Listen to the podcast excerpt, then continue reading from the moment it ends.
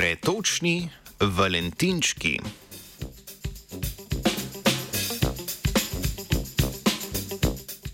Dobro jutro, narod zaljubljenih. Živja. V današnjem spritu bomo zasanjeno premišljali o narativah v medijih, ki oblikujejo ljubezenski diskurs pri najstnicah in najstnikih.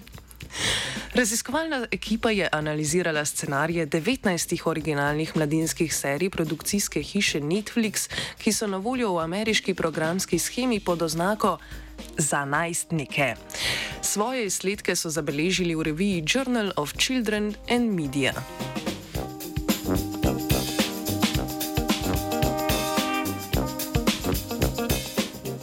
Storitve pretočnih video vsebin so zadnja leta vse bolj priljubljene. Naprimer, tudi v Sloveniji je samo na Netflix vezanih od 100 tisoč do 150 tisoč naročniških računov. Znanstvena ekipa vzroke priljubljenosti vidi predvsem v drugačnem modelu tovrstnih storitev, ki gledalstvu omogoča bolj svobodno kurirano izbiro vsebin kot klasična televizijska schema. Dodatna marketinška prednost Netflixovega modela je, da pri snovanju serij niso prisiljeni uporabljati sistema vrednotenja primernosti vsebin za mlajše populacije, čemu je podrejena televizija. Tako lahko vsebine z oznako Mature, ki so osebam mlajšim od 18 let načeloma odsvetovane, vključijo neposredno v programsko schemo za mlajše gledalstvo.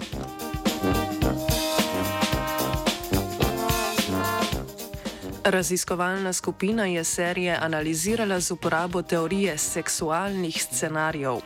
Glede na to teorijo je razvoj spolnostne identitete posameznica oziroma posameznika vezan na vzgojo skozi simbolizacijo spolnosti. Reprezentacije spolnosti so konkretne medijske vsebine, ki so spisane kot tako imenovani seksualni scenariji.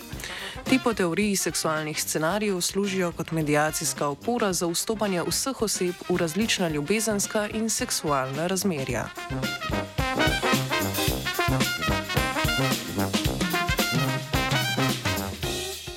Raziskovalci in raziskovalke so iz vzorca 19 Netflixovih izvirnih mladinskih serij pregledali tri naključne epizode iz vsake serije in popisali načine vstopanja likov v medsebojne ljubezenske in spolne odnose. Zanimalo jih je pet kategorij interakcij med liki v seriji: ljubezensko in seksualno obnašanje, ljubezenski in seksualni jezik, posebej pa še specifične vsebine o spolnem zdravju.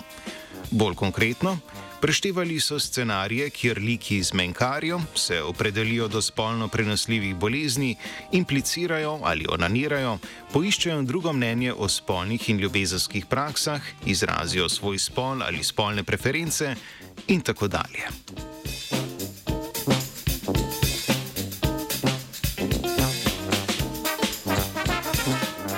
Med izpostavljenimi odkritji raziskovalna ekipa navaja, da so bile ljubezenske in seksualne vsebine prisotne v vsaki pregledani epizodi, pretežno kot ljubezenski in seksualni jezik oziroma sporozumevanje.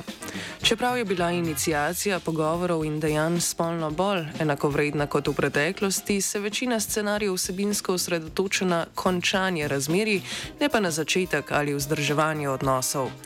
Pereče je tudi pomankanje eksplicitnih sporočil o varni spolnosti, kar bi lahko spodkopavalo pomen pogovorov in ukrepov za zagotavljanje spolnega in duševnega zdravja.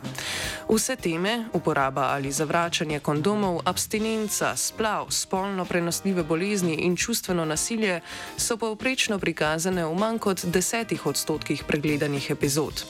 Druga prepoznana težava je umankanje upodobitev neheteronormativnih scenarijev, ki bi prikazovali specifike kvirovskih odnosov, česar sicer niso dodatno raziskovali.